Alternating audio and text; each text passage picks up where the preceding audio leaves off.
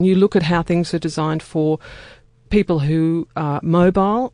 Traditionally, it's been white men, their size, their ability, their shape.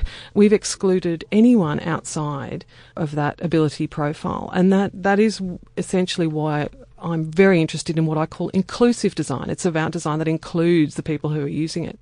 Okay, so my name's Phillippa Carnemolla, and my job title is um, I'm a a postdoctoral fellow in the Faculty of Design, Architecture and Building, and more specifically in um, the, fa- uh, the School of Built Environment. I spent probably about 25 years as an industrial designer, and I was also lecturing in industrial design at the same time as I was consulting what I found was that the lecturing wasn't, when I had my children, the lecturing and the timing of the lecturing wasn't conducive to getting children to childcare.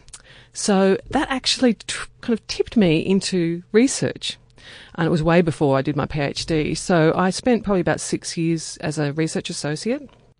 If you look at to the, the traditional outputs that have been the way that outputs have been measured in academia, I saw very early on a lot of other um, academics struggling to meet those outputs because of the time flexibility limitations.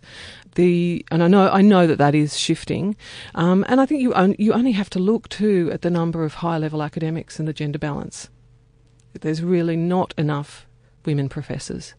Um, and I think that's testament to the fact that perhaps it hasn't been sustainable for a number of reasons, not just um, not just family. It could it may just not have been a, a sustainable place for women to find a career and work up that path.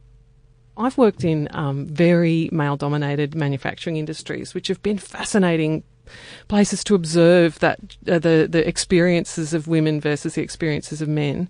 And even at the time I started my industrial design uh, degree, my undergraduate degree, which was in the early 90s, there were only five uh, girls, and I think there were 55 guys. Uh, do you know the biggest or most difficulty I had? Sorry, was going through, I went into an all girls school through an all girls high school, and we actually didn't get taught. We got taught T and D, textiles and design, and we got taught home economics, but we weren't actually taught tech skills like drafting and writing. So I found that one of the great advantages that they had was that they were already skilled in drafting and also woodworking and making, and that I all of the, the girls alongside me, we kind of came in totally brand new and unskilled in that area. So that was a distinct advantage that all the guys had. And I thought that was a real shock to me in terms of the difference in education. I would have loved woodworking.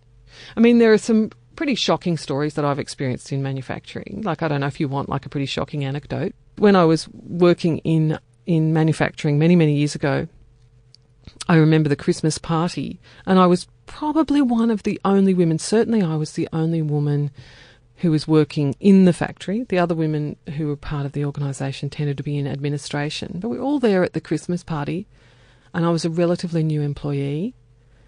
And I do recall there being this incredible macho hierarchy amongst the factory workers. And there was a lot of sniggering and joking that I was the new girl. And I remember standing up and walking over to the buffet to go and get my roast chicken and coleslaw lunch.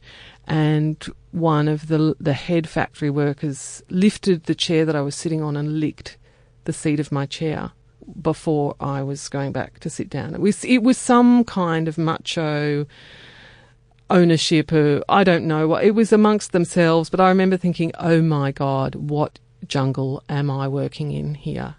I didn't know what to do. I was young and I just kind of ignored it I remember kind of chuckling and laughing and going yuck and and sitting back down and kind of processing it and not having any but not having anyone else to really process it with.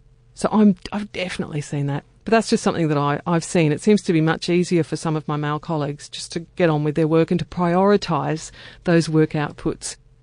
University of Technology Sydney has adopted the Athena Swan principles to promote diversity and gender equity in the workplace. Sharing the stories of our female staff members' achievements is part of our commitment to understand their perspectives and enrich our community.